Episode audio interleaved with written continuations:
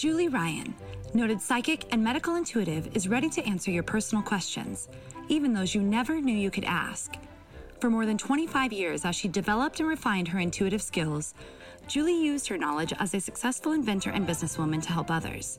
Now, she wants to help you to grow, heal, and get the answers you've been longing to hear. Do you have a question for someone who's transitioned? Do you have a medical issue? What about your pet's health or behavior?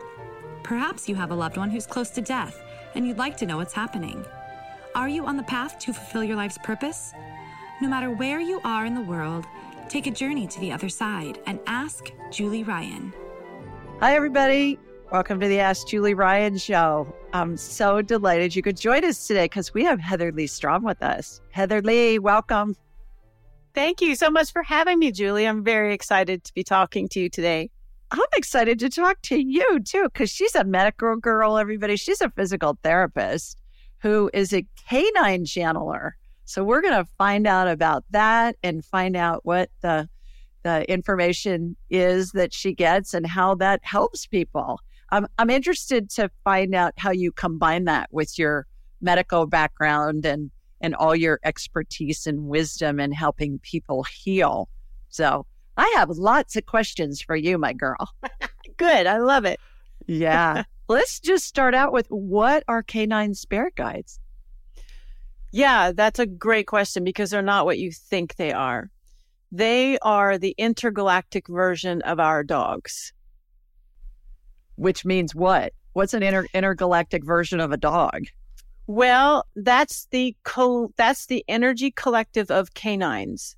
So canine spirit guides are not the individual soul or spirit of any given dog. It's more of a collective. Um, I don't know. Collective is the only word I know, but you know, a group of entities that um, represent the canine kingdom that are here to help humanity heal. And they connect with us through our dogs, which is why they primarily call themselves the canine spirit guides. All right. And are those different from like what we hear about in in in indigenous, easy for me to say those two words together. In indigenous cultures, when they talk about animal spirit guides, is it basically the same thing? Yes, that's a good question. Um, yes, it is the same. It's the same concept. Um, and uniquely, these guides are a, a, a um, cooperation between the canine kingdom as well as the entire animal kingdom. So each guide is a combination of canine energy and animal spirit energy. So the like the the pictures in the book and the the the cover of the book, you'll see the blended images of the canine and the wild animal energy because they identify with both. Okay. So that opens up a whole bunch of questions for me. Yeah. First of all. yeah. all, yeah. Uh, you call yourself a galactic canine channeler. What's the difference between a galactic channeler and a regular channeler? Or is there a difference? Yeah, there's a big difference. Um, and I asked what my title was because I it took me a long time to understand what this was. I met, you know, you're feeling it. Imagine how I felt. I'm channeling this in and I have no idea what it is. so I'm like, what am I? What am I doing? And so they finally gave me my title of Galactic Canine Channel. So this is different from a canine communicator because that's not what I do.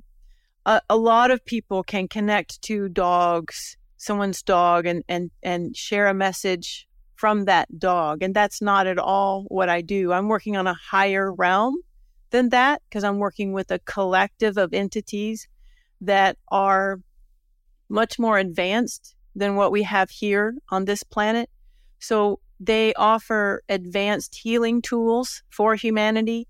Um, but that's the that's the primary difference. I'm not an animal communicator, and that's kind of why they gave me the the fancy title, the Galactic Canine Channel, because they want the dis- they want to discriminate between the two, so people understand the difference. Okay, so I talk to animals all the time, for clients yeah. and for people that call into my show. We can talk to Fluffy, we can talk to Buffy, we can talk to whoever, whether Fluffy is alive or whether Fluffy is in heaven, dog heaven, right. regular heaven, wherever. Right. And we yeah. get information to them. Yeah. So I understand that. And and that's why I was so intrigued with you. Plus, your medical background. I mean, physical therapists are doctors. I don't understand why they don't call physical therapists doctors. What, what's up with well, that? Well, they do now. They are they, now. Yeah, I know, but they don't call them Doctor So and So. It's Doctor. Yeah. It's you know, it's so and so physical therapist. And I think you go to school that long and you go through all of that. You deserve to be called doctor in my book.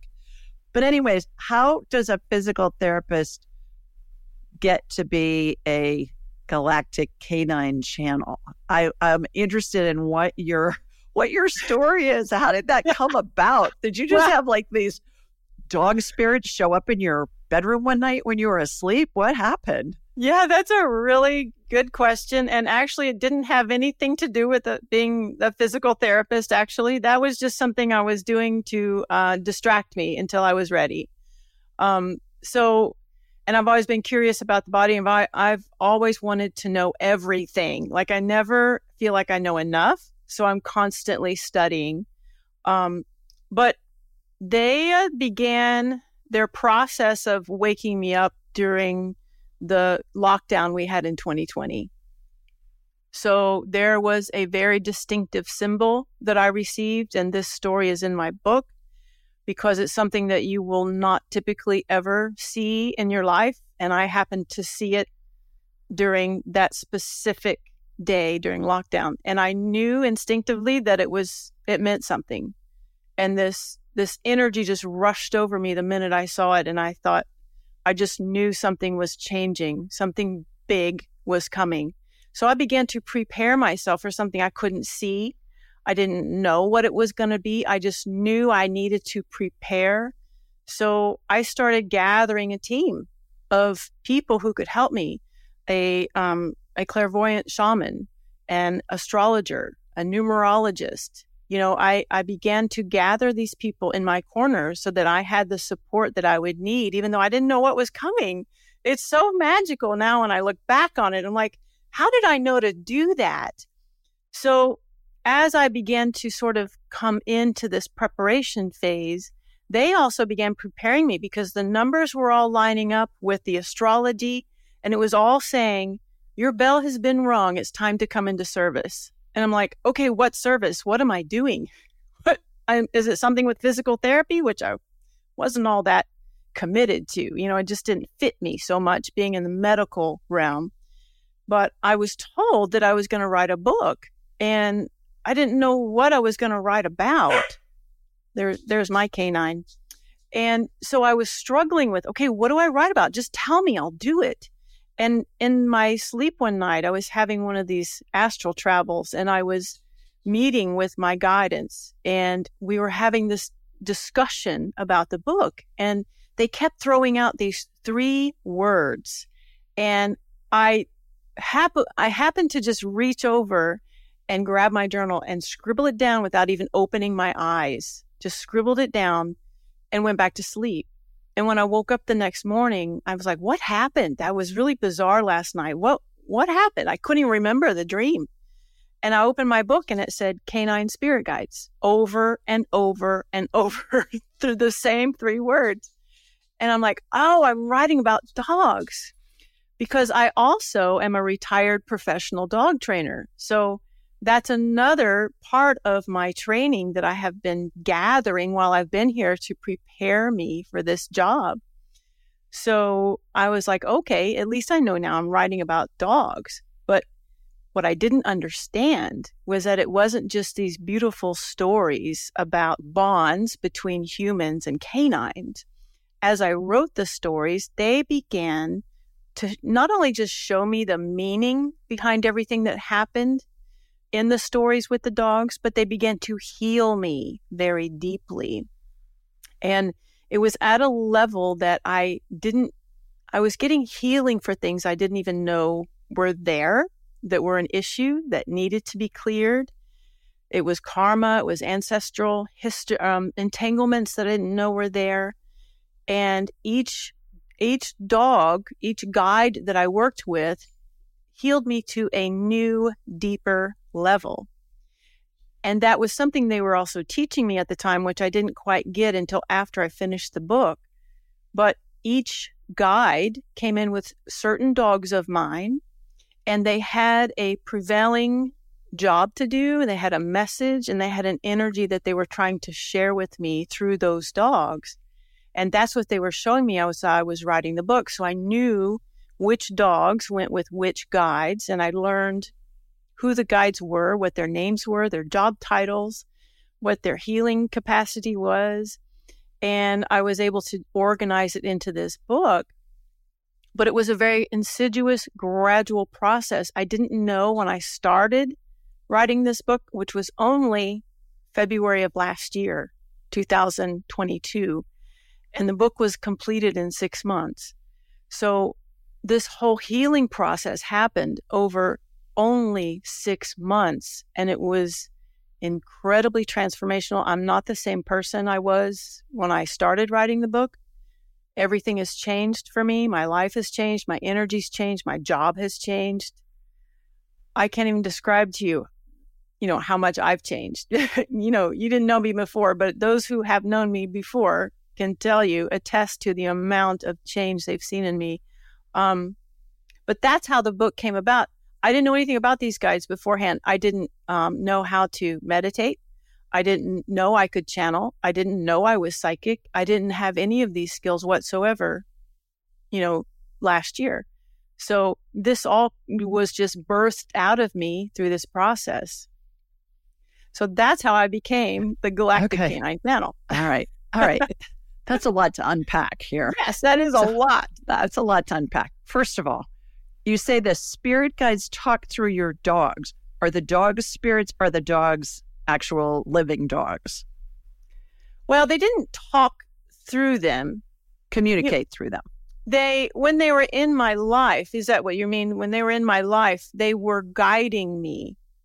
So the canine spirit guides were teaching me this as I wrote the book, as I put the stories together. They were showing me what the guidance was trying to communicate with me at the time. So they communicate through our dogs.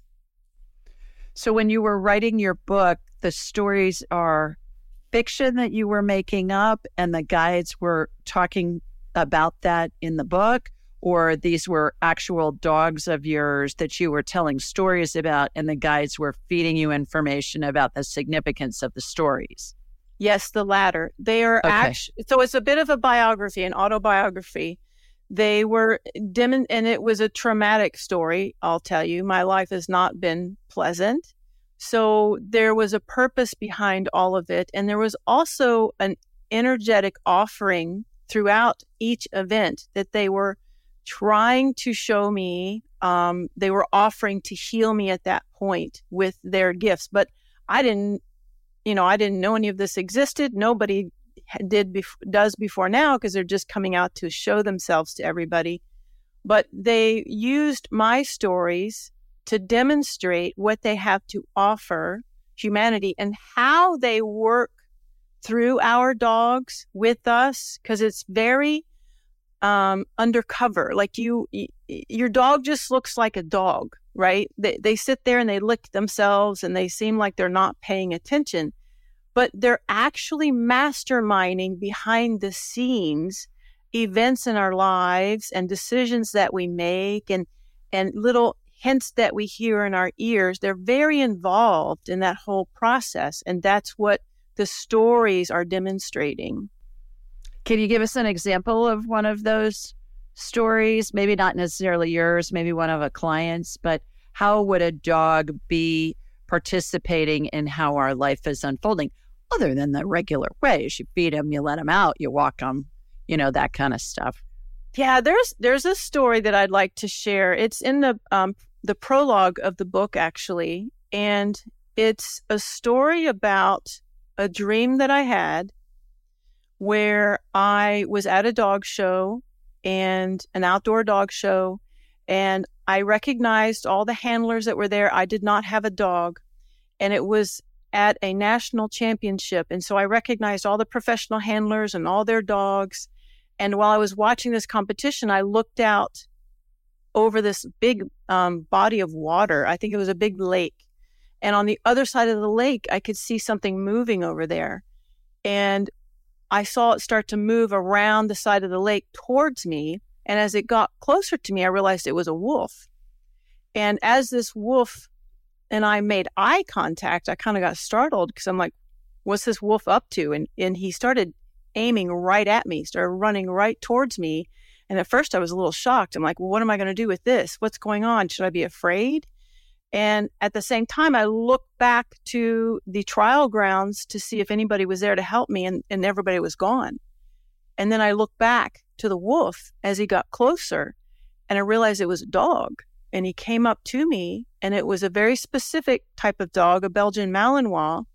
And he came up to me and he wagged his tail and he looked, he was very friendly. And I thought, well, whose dog is this? Someone's dog is lost. So then I, in the dream, I go back and I try and find the competitors at the hotel. And I go around to all the competitors and I say, is this your dog? Is this your dog? Because he was the same breed that many of the p- competitors had. I thought maybe a dog had run off. And no one claimed him. And then somebody who was there said, well, if no one claims him, he must be yours. He must be your dog. And I, at that moment, this wave of energy, now this isn't a dream, this wave of energy washed over me. And I got very, um, what's the word, overcome with joy. And I started crying in the dream and I embraced the dog and I go, You are my dog. I wasn't expecting to take a dog home, but you are my dog. And ironically, what happened shortly thereafter was I remembered that dream forever, obviously, because this was over. This was about 25 years ago. But what happened just weeks after that dream, I got an insatiable desire to buy a dog. and not only any dog, but I needed, I, at the time, I was competing in the sport that I was actually observing in my dream and I needed a dog that could take me to the national level. And I decided to import a dog from overseas. And I ended up, I searched and I searched and I searched for the right dog. And I didn't understand I was psychic at this moment, but I would get dogs that people say, Hey, I have this dog. People in Germany, Belgium, um, would email me and say, I have this dog. They send me a video or whatever. And I'd look at the dog, go, Nope, wrong dog. And finally, I went through all these dogs, and one of them stuck out. And he had this expression about him that was very familiar. And so I ended up buying this dog sight unseen. I, I had only seen videos and pictures, imported him from Germany. The thing that's so miraculous is his owner lived in East Germany, didn't have a computer, didn't even speak English. And it was only by digging deeply and asking the right questions that somebody knew about him. Somebody knew he was selling his dog. And so I found him by the grace of God. I found him and in and purchased his dog from him and that ended up being the very dog that was calling to me in my dreams as he explained to me while I was writing this book. I didn't know that at the time. But this is how sometimes they work with us. And every single dog I have owned has called to me before I found that dog. So they're always talking to us. And also, what they they've shared with us, and many people I think have said this our canines and all of our pets are part of our soul family. They know what our path is. They know why we're here. They know what we've chosen to overcome and the path that we're taking. So they they hold a very um, unique perspective on our lives and what we need. So they're incredible allies to help us. But they don't stay around very long. So is that because they our lives paths change so much? You know, what's an average dog's life? 10 years, 12 years, something like that. And and I have clients who've said, I'm reluctant to get another dog because it's so painful when they pass. Well, we we grow the most through our pain. So we ha- if we have no pain, we're not going to grow. You sound like Jane Fonda. No pain, no gain. back well, in the day, different kind when, of pain. back in the day when she had her videos, yeah. yeah. Okay, uh, I, I got another thing that just came to mind. When somebody's dying, Heather Leigh, I can see telepathically spirits of deceased loved ones and pets along with the angels, and they form this configuration that I call the 12 phases of transition. And it's how this configuration changes as we're getting closer and closer to death.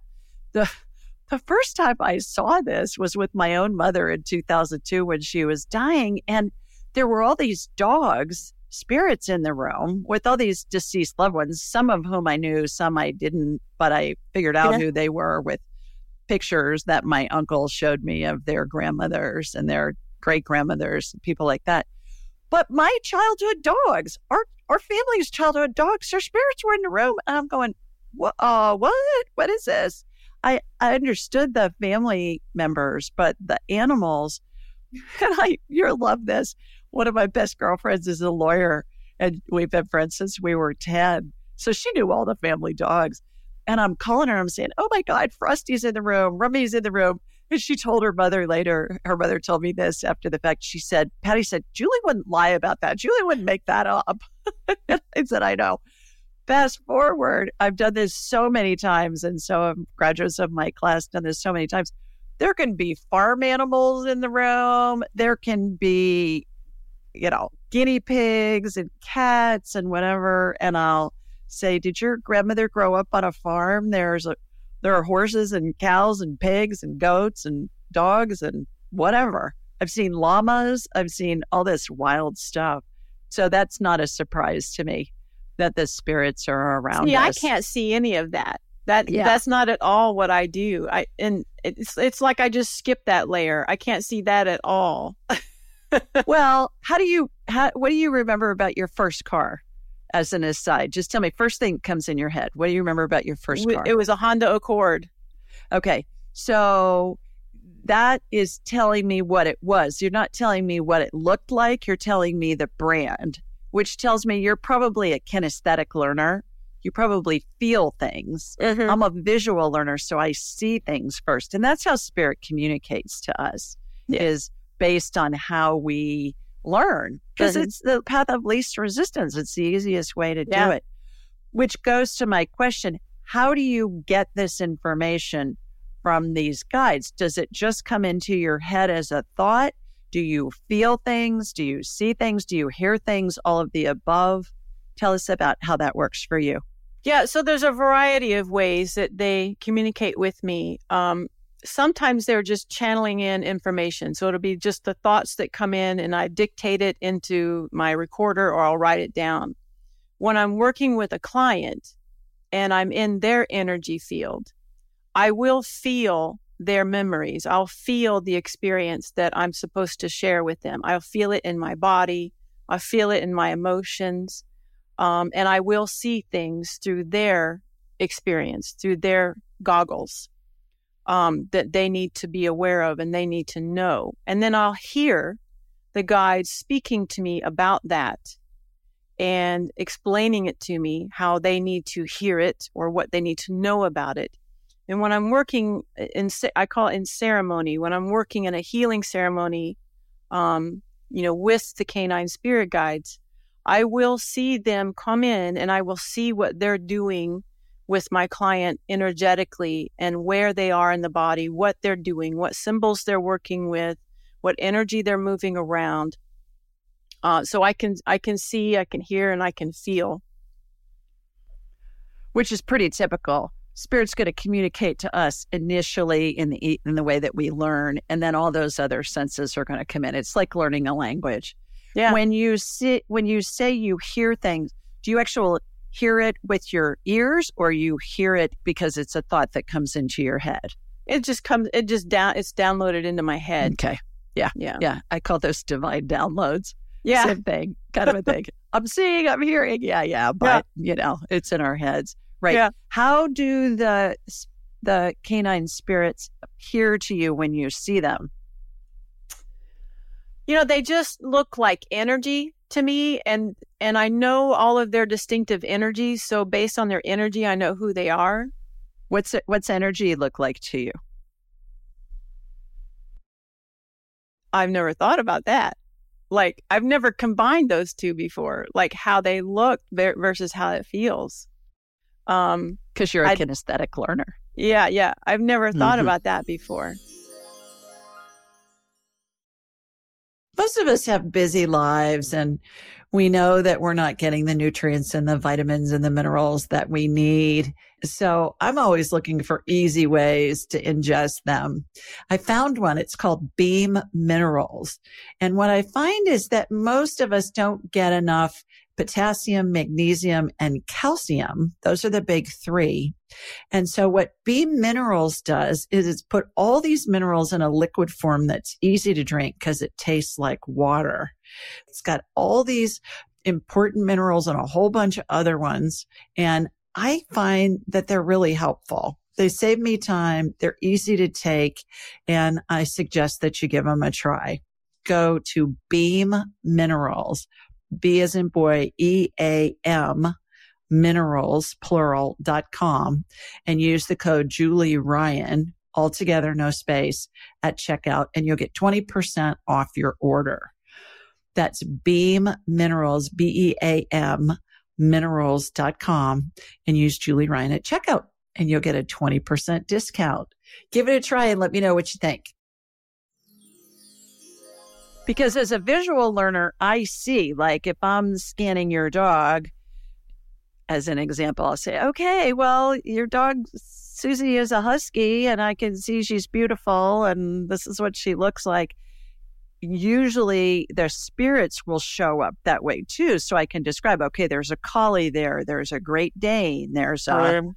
Yorkie, there's a whatever, Jack Russell Terrier. They'll say, oh, that's Buddy. That's, you know, and they'll come up with the names.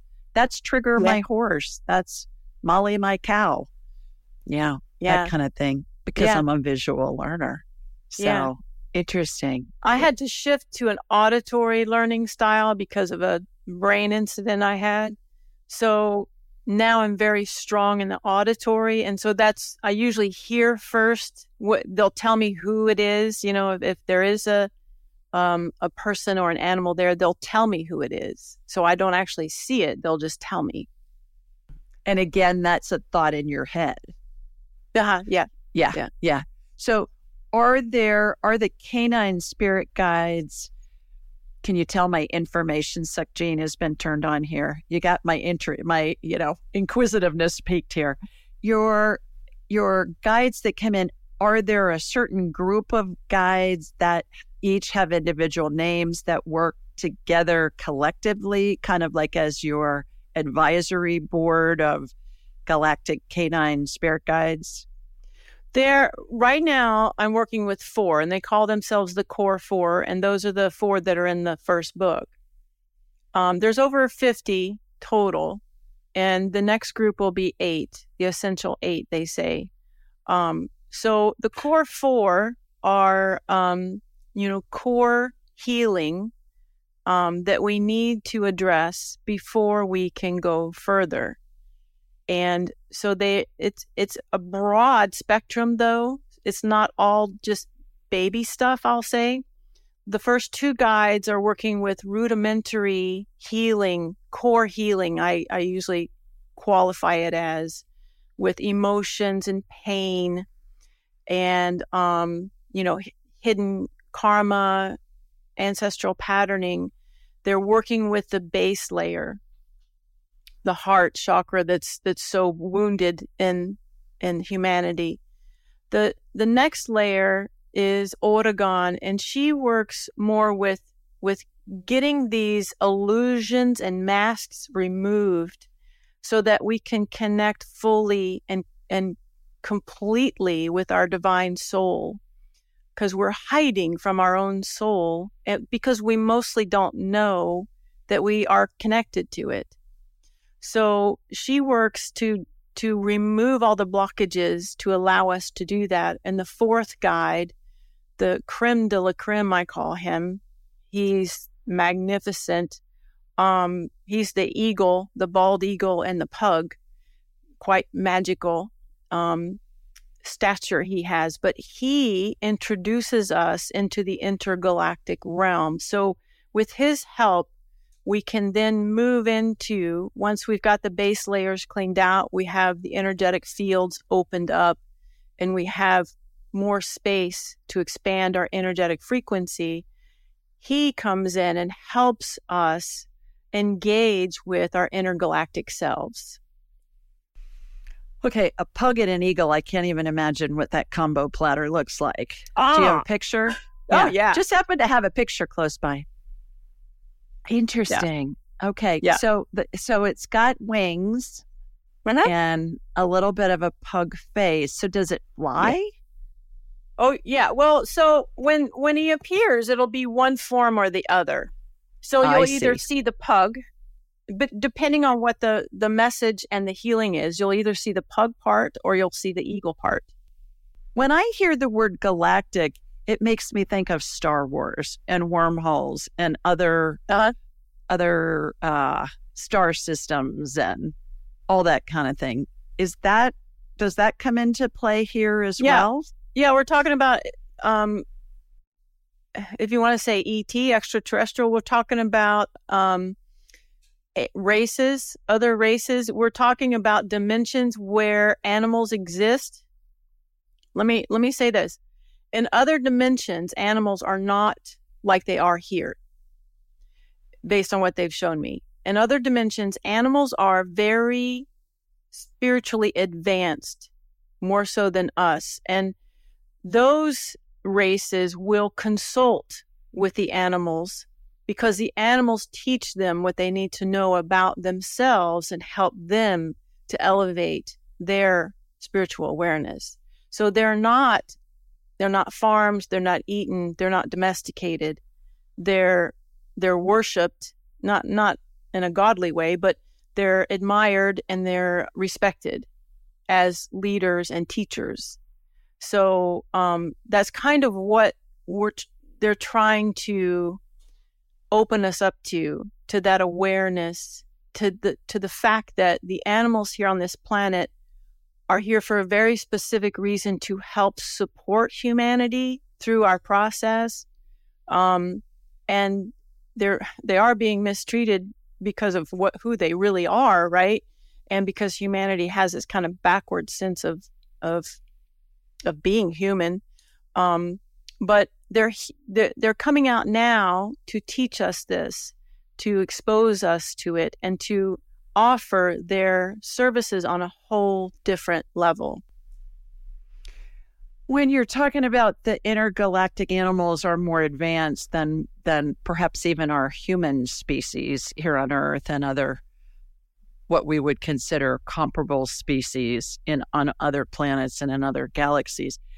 It brings to mind Aztec drawings, ancient, the Egyptian drawings, where it's like, you know, there's a animal body, but a different kind of a head, and it's and it's very common in the ancient Egypt and Mesopotamia and those kind of cultures. And the other one that I think of is Aztec. And many indigenous cultures have those, gosh, ancient, ancient, uh, way pre BC, thousands and thousands of years old, of those drawings inside caves and others.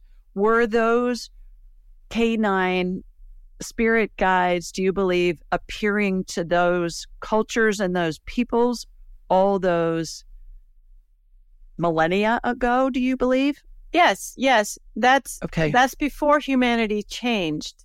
So they did come to visit in their natural form back then, um, and we embraced them, and we we uh, allowed ourselves to be taught by them, and to be, um, I mean, humanity expanded and grew only because of the races that came to help us. Right? We we didn't know what fire was before before a race came and showed it to us. we we didn't know how to connect with the stars. We didn't know how to make pyramids until somebody came and showed us how to do that, right?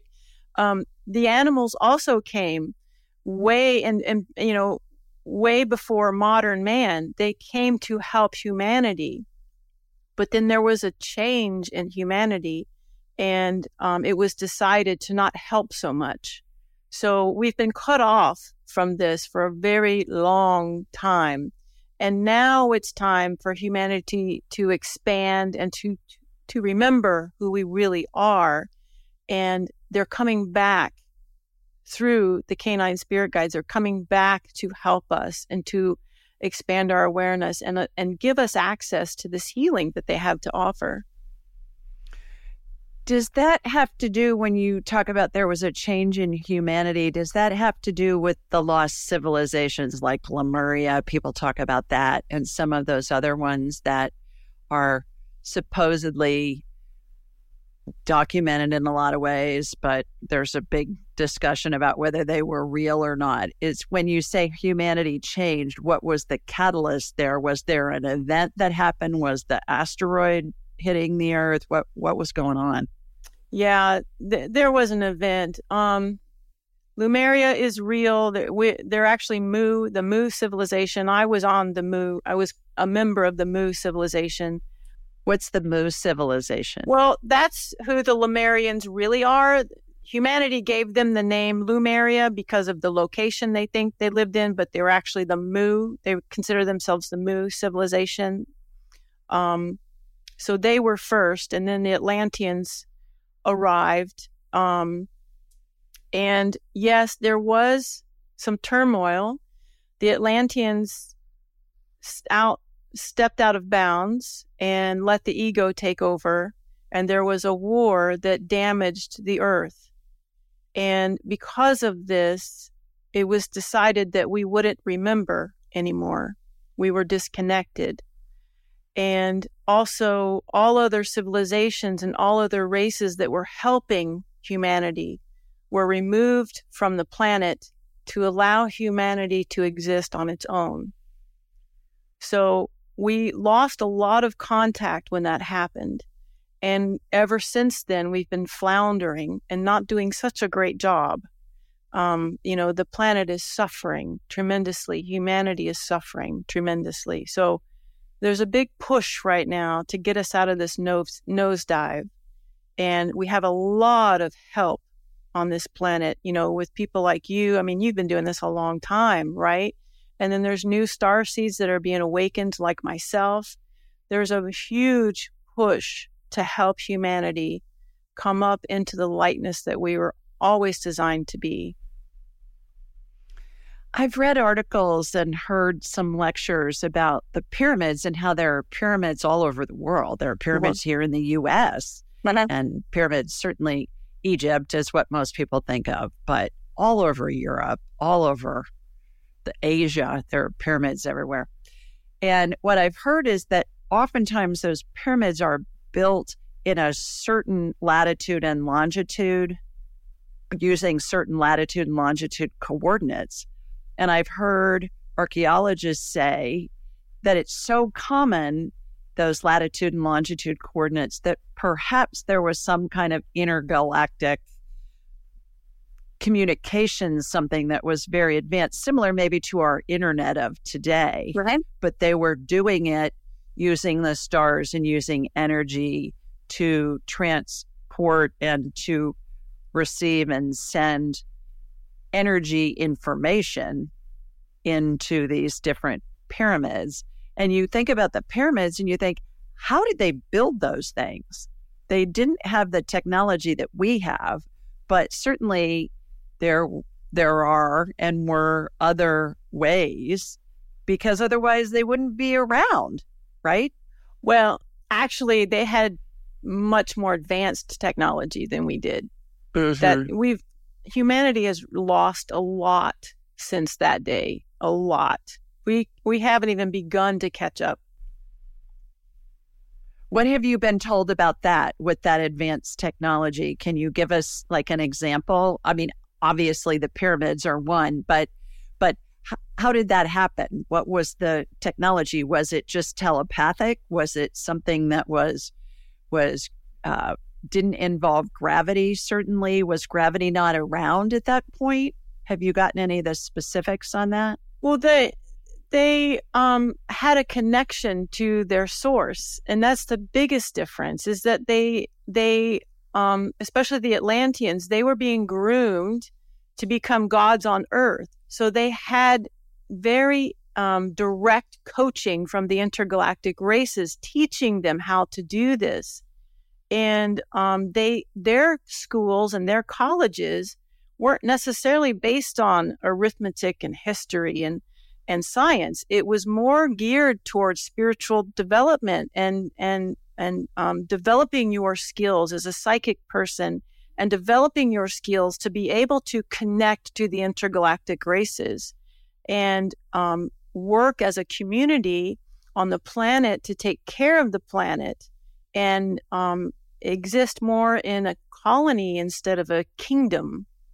So things went sideways at some point and it didn't work out so good. It, it, they took a wrong turn at some point in their development. But um, yeah, they were much more advanced spiritually and with their technology than we were. They levitated, they used telepathy, they used energy to um, reconfigure the rocks and to cut to shape the rocks because with with their energy using their body they could reduce the rock into a putty and reshape it and and form those precise bricks that the pyramids are made of and they could place them exactly where they wanted to place them. And the pyramids were energy portals. They were portals where the intergalactics could come and go um, through those portals. And they also stored energy. They were free energy. We had electric light bulbs back then because we knew how to to collect energy from the sun. And it wasn't the solar panels we use now. It was this teeny tiny little device. So, yeah, I mean, we are still trying to come back to that. We've lost a lot. Well, and to your point about energy generators with the pyramids, I know that many of them have healing chambers in the yeah. the bowels of them, and some of them even still today have running water going through them. Uh-huh. So there are many people that have gone to those pyramids kind of on a pilgrimage, like a health pilgrimage kind of a thing. And let's say they have cancer or they have diabetes or something, and they go down and they spend an hour or two in the bowels of the pyramid and they come out and they're healed. Wow. And it's kind of like a, and it's similar to the stories from the shrines like Lourdes and Fatima and places like that. Those are all energy centers, I believe, mm-hmm. where these miracles happen and people there are just countless stories if you go visit one of those shrines i mean there's just oh, there are thousands and thousands of stories of people being healed well and they places. built them on energy portals of the earth the earth right. has energy i mean right all we have to do is learn how to tap into it and use it and mm-hmm. not abuse it right um, mm-hmm. that's the trick yeah yeah. Do the canine spirit guides talk to everybody? Do they only talk to certain people? That's my first question. My second question is Do they collaborate with our other spirit guides and angels so that it's a collective that's advising each and every person? Yes, they do collaborate with people's own spirit guides because when I connect with someone for a healing session, I also invite in their own personal spirit guides to be part of the process. So it's not like they um, assume an autonomy um, or um, they they're very respectful for whoever the person wants present. So some people I work with don't believe in any of this and um, they might be okay with working with um, God energy or maybe Jesus, and so we can bring those energy frequencies in as well.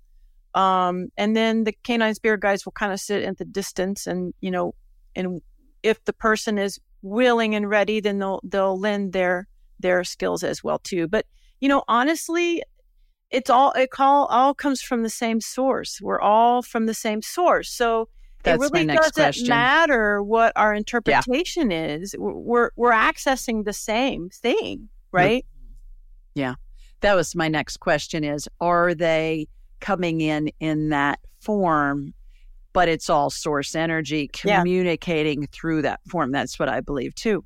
Yeah. And the movie that I reference a lot with this is Contact with Jodie Foster. Do you remember that movie? Yeah. and she was a astrophysicist trying to communicate with with uh, aliens and other galaxies and planets and she goes to the other planet and the alien shows up the et whatever you want to call it shows up in the image of her father when she was a child looking the way he looked when he died when she was a child and she figures out okay this is just a form or a mask you're wearing so that I'm not frightened by you. Uh-huh. And and it shows me that you're loving. I, I believe that too, that spirit guides and angels and all that, it's all source communicating in a way that we can fathom that seems feasible to us based on what we've been taught, based on what our experiences are. Yeah, and I've had those visits too. I'll, I'll have a dream with, and you know, there's a difference between a dream and an astral travel, and you just start to learn what the difference is. And I'll have a dream where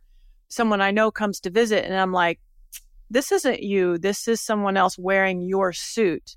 Because they Yeah. they want me to be okay with them visiting me and feel safe, but it's it's really probably another race or another guide that I've never seen, or you know, but they appear as someone I'm familiar with so that I'm not afraid and I'll be, you know, a, I'll be I'm comfortable with the engagement. You and Jodie Foster. Yeah, Same right. thing. Yeah, you and Jodie Foster. How do you how do you know the difference between a dream and a and a visit? Oh, it's a texture. Um and it's a feeling. It's I, I just intuitively know that, you know, and I'll also know when I'm I'm visiting someone astrally. I just I have this feeling. It to me a dream is um more of a, a story and it doesn't make any sense and it kind of jumps around. But when I'm astral traveling, it's a very specific thing that I'm doing. It's a very specific person that I'm working with and talking to, and um, it doesn't jump around as much. What I find, Heather Leigh, is that dreams are kind of muted colors, and I agree. They they a lot of times don't make sense. Whereas a visit is concise. It's like almost it's in high def. The Yeah. colors are more vibrant. The senses are heightened. Yeah. We remember details, vivid details from it, even when we wake up, even if we don't write them down. Sometimes we can feel the hair on the back of our necks or our arms standing up. You know, there's there's really a sensual feel to it that will translate into our human bodies. And that's just because it's a different vibration. We vibrate slowly when we're spirits in a body because the body has mass Yeah. whereas spirit doesn't. So it feels like it's a different vibration than our. It's like going into a cold room. You know, you get goosebumps because Yeah, you're yeah. cold. Yeah. It's the same same kind of a thing. I find.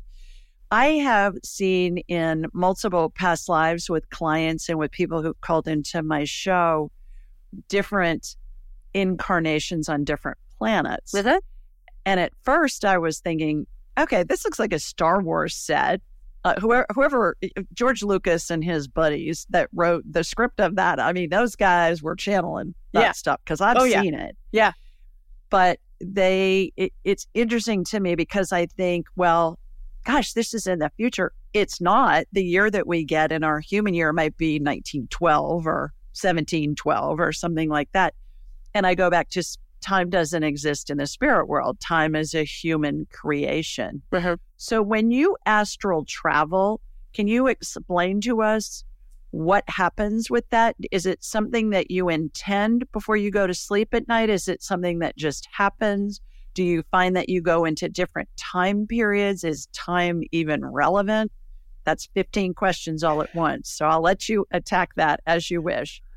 Golly, there's so much to say here. Um, when I astral travel in my dreams, it's not something I plan, so I don't know what's going to happen. Um, but I am not aware of any sense of time at all. But one thing I do know is that when I come back, when I wake up that morning, I always know I've traveled because I'm I'm so heavy. Like I just can barely move. Like I get out of bed and I have to go sit down. Because the body is, you know, you you you got so used to being out of your body in this light weight and the the gravity of the planet and your this physical body is very heavy. And so when you've been traveling and you come back, you really feel it. So that's one way to know that you're astral traveling at night is when you get up and you're just like, I don't know what's wrong. I just got to sit down, you know?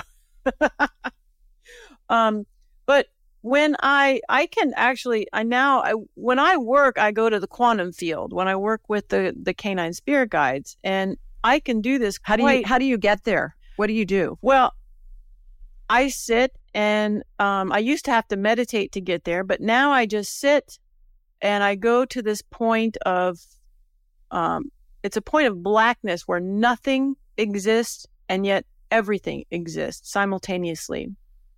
And it's a, it's how do a, you get there? I just use my consciousness to get there. I just, that's you my just envision it. That's my intent. And that's where I go. And I know I'm there because there's a weight to it. There's a heaviness to it. And yet there's a void to it. So, um, and the only thing that happens there is what I ask to happen. So if I'm meeting somebody, if I'm want to go and talk to a, a, intergalactic race, then I that's my request, and that's where I'll go. If I want to bring in the canine spirit guides, then they come and they sit around me because there's nothing there but us. If I'm if I'm bringing in a client's energy, that I have the client's energy meet me there. Um, so it's a very sterile place. And um, my intent also is to be in, in engulfed in protection too, because I don't want anybody else breaking into that safe space. Um, but that's where I go. And it's not really in the astral plane, I've been told. The astral plane is between here and there. And the astral um, plane is a little bit less safe because there's a lot of stuff going on there. So I, I try not to hang out in the astral plane and I have been attacked in the astral plane in my dreams, which was really scary. So I try not to spend any time in that in between space.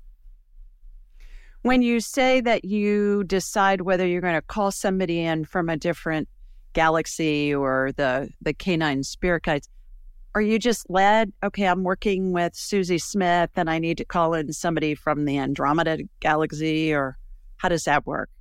Well, I'll get into that space and I will engulf myself in the client's energy. And then my question is who needs to work with this soul? And I'll invite in, usually I invite in all of the canine spirit guides so that they can be present. And then I'll ask, who has the healing or the wisdom this soul needs at this moment? And that's when one of them will come forward. And sometimes I've had the intergalactic uh, races come forward because that person is a star seed from that planet and they need to know something about their journey here and they need some healing so that they can be empowered to move forward. For those listening that don't know what a star seed is, what's a star seed?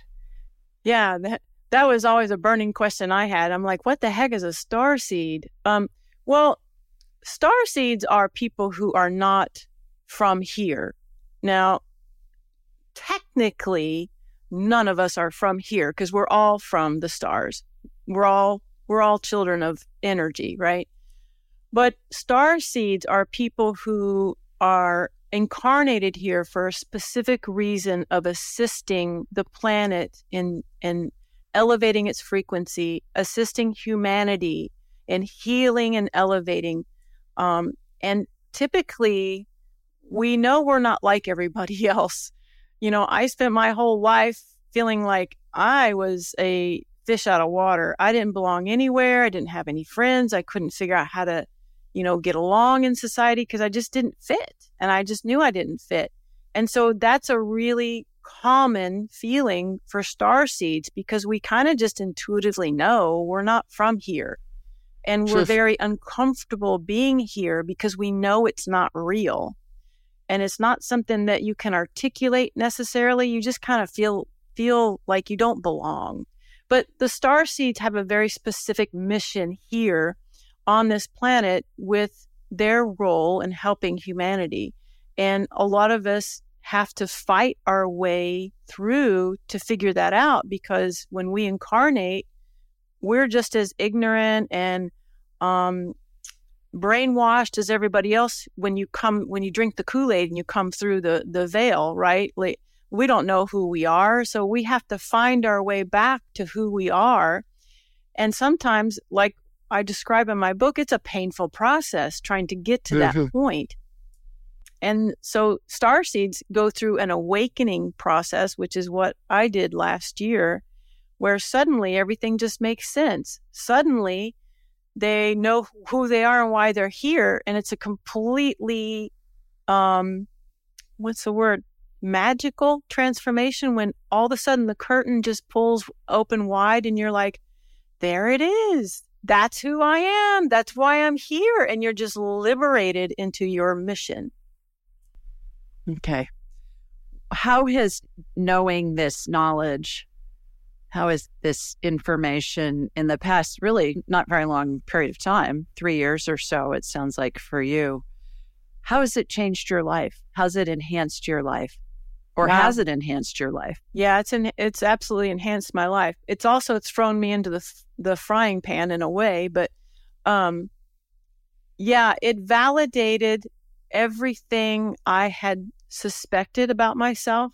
Like I was really hard on myself and I thought that I didn't belong because I was a bad person. So Oof. it really helped to put things in perspective. Um, I I have a, a role here. I have a very important job. And so so do all the other star seeds. And yet we feel like we've just been dropped off the ship and left abandoned, you know.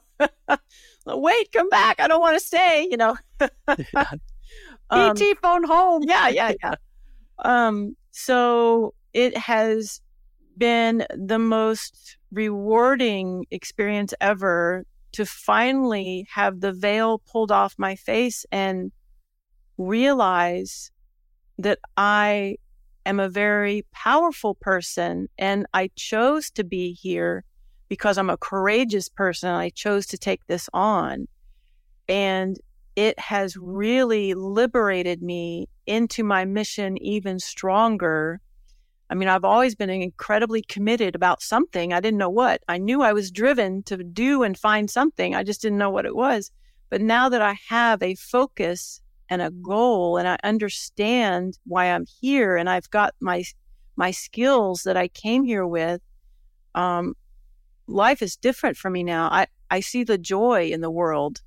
You know, I, I, I see the love in the world. And of course, now I had to elevate my frequency to get to, to be able to access my gifts and my skills. So now that I've elevated my frequency, I'm not resonating with the lower vibrations anymore. So I'm not, I'm not seeing the terrible things in the world.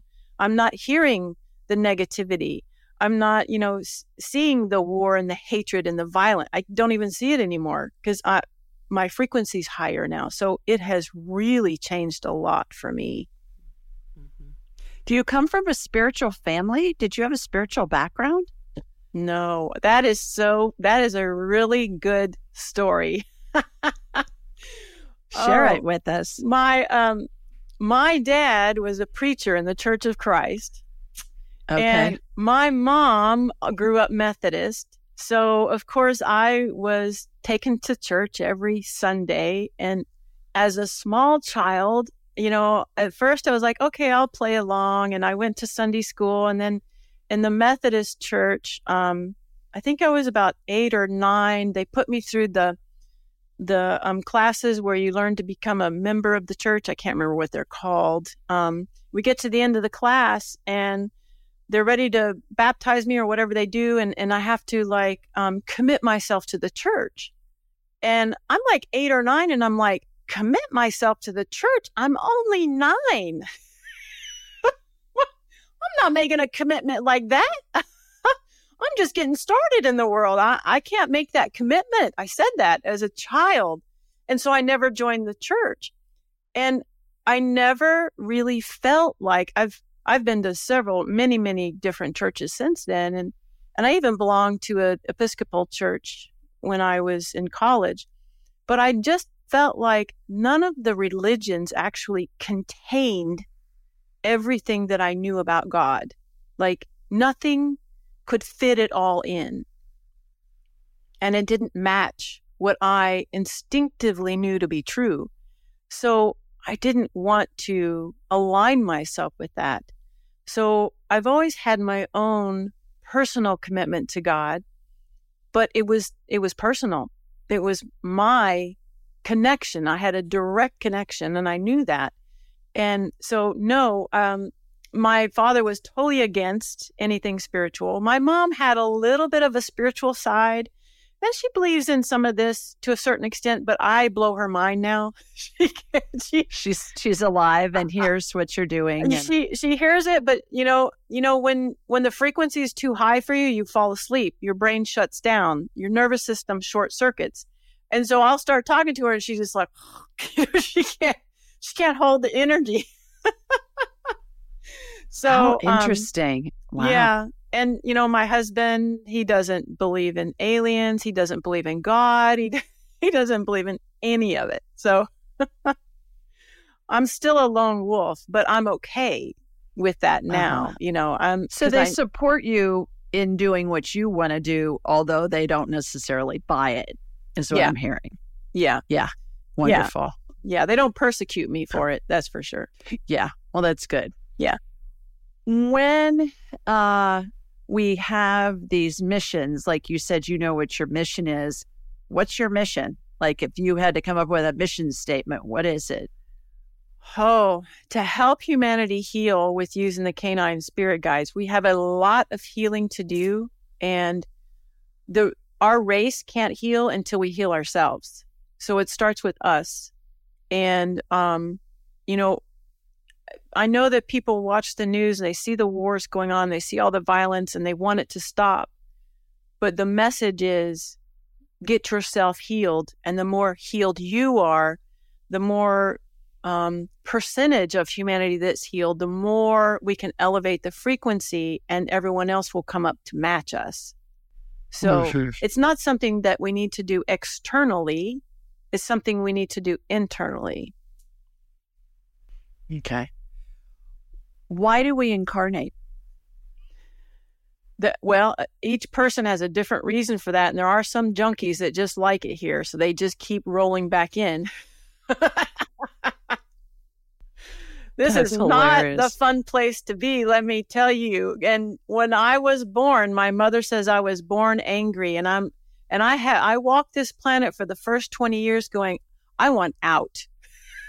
I am never coming back and I don't want to be here. I didn't know anything of, that I know now, but I just knew I didn't want to be here. Um, souls incarnate to grow. So, Earth, this is what I know Earth is the hardest place to incarnate.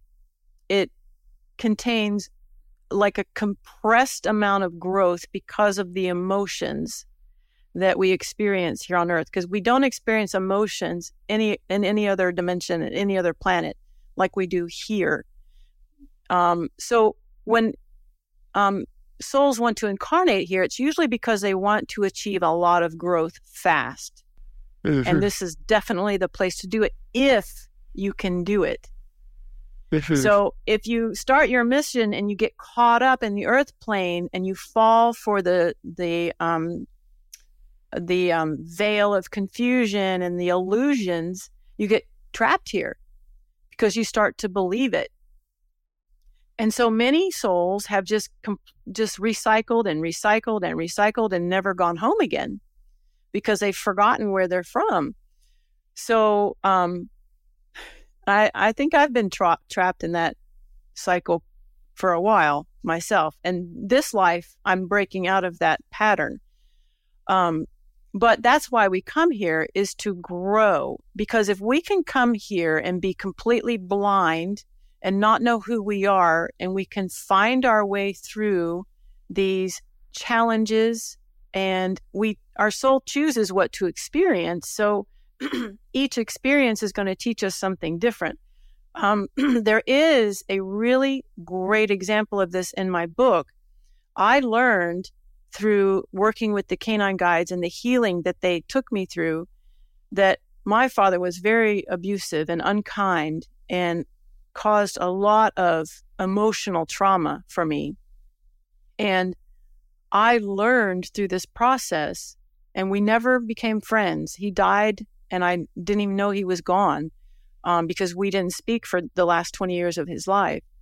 But I learned that the reason we had the relationship we had was because several incarnations ago on and this is part of the the ancestral pattern I had to untangle I was the patriarch of the family, and I started this um, cascade of karma, we'll say, with violence.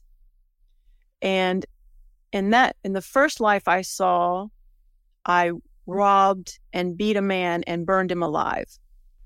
Oh heavens! Yeah, and the, yeah, it wasn't pleasant. In the second life I saw, I was it was kind of like on the Bonanza. It looked like the Bonanza set.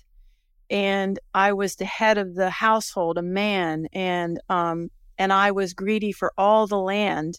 And so I was in this horrible feud with the, the neighboring family to take their land. And so, so many people died because of my ego.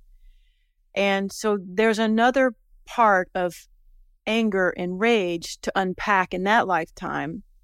And then there was yet another lifetime where I was a woman and I was raped by a family member, and my brothers went after the family member. And at this point, I'm observing this lifetime and I'm seeing, oh, I've learned from the first two lives, and I've decided in this life that violence isn't the answer.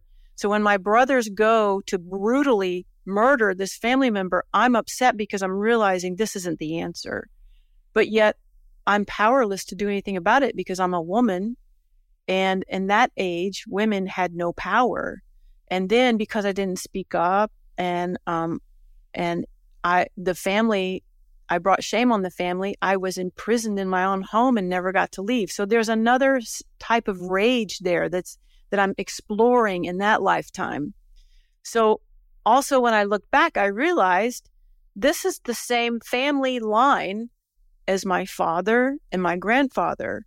This is what they showed me. So I was um, a parent of my grandfather way back when.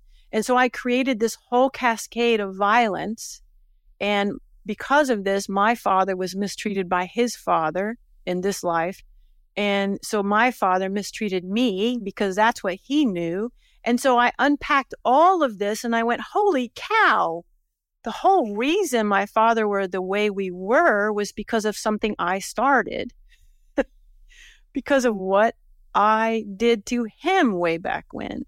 So that's kind of a story around incarnation. My soul was trying to unpack and understand rage. And that's why I had those three lifetimes and each time I learned something. So then I'm like, okay, let me look at the other part of that. Let me look at the other side of the coin. How does that look? How does that work? How would I get myself out of that? So my soul was trying to figure out how to learn from all of these um, uh, opportunities. Yeah, quite a revelation. When I work with clients on past lives, there will be a semblance of a script similar to what you've just described. Yeah. That what I, that I will see continue throughout uh, multiple lifetimes, and we're looking at the same basic script through a different perspective. Yeah. At each time, and you just explained it so beautifully. I I find the same thing. Yeah. And and it you know and it really helps us move forward when we can see okay here's why this happened. It's not because I was a bad kid. Right. It's because of all this other stuff that happened. And oh, by the way, I started the cascade. Yeah. Oh, by the way, it's when. my fault. oh, by the way. Yeah. Yeah. Well, What a fascinating conversation. You are just delightful. Thank you. How can people learn more about you and your work? Well, I have a website, heatherleighstrom.com, that has all my information on it. And I also have my own podcast um, on YouTube, Heather Leigh Strom. And my podcast, I um, share channeled messages from the canine guides. And then we also share healing frequency around those channeled messages during the podcast. Okay, terrific. Well, everybody, thanks for joining us. I'm sending you lots of love from Sweet Home, Alabama, Mwah. Uh-huh. and from Indianapolis, too, where Heather Leigh is. We will see you next time. Take care. Bye, everybody. Bye. Thanks for joining us. Be sure to follow Julie on Instagram and YouTube at Ask Julie Ryan and like her on Facebook at Ask Julie Ryan. To schedule an appointment or submit a question, please visit AskJulieRyan.com. This show is for informational purposes only. It is not intended to be medical, psychological, financial, or legal advice. Please contact a licensed professional. The Ask Julie Ryan Show, Julie Ryan and all parties involved in producing, recording, and distributing it assume no responsibility for listeners' actions based on any information heard on this or any Ask Julie Ryan shows or podcasts.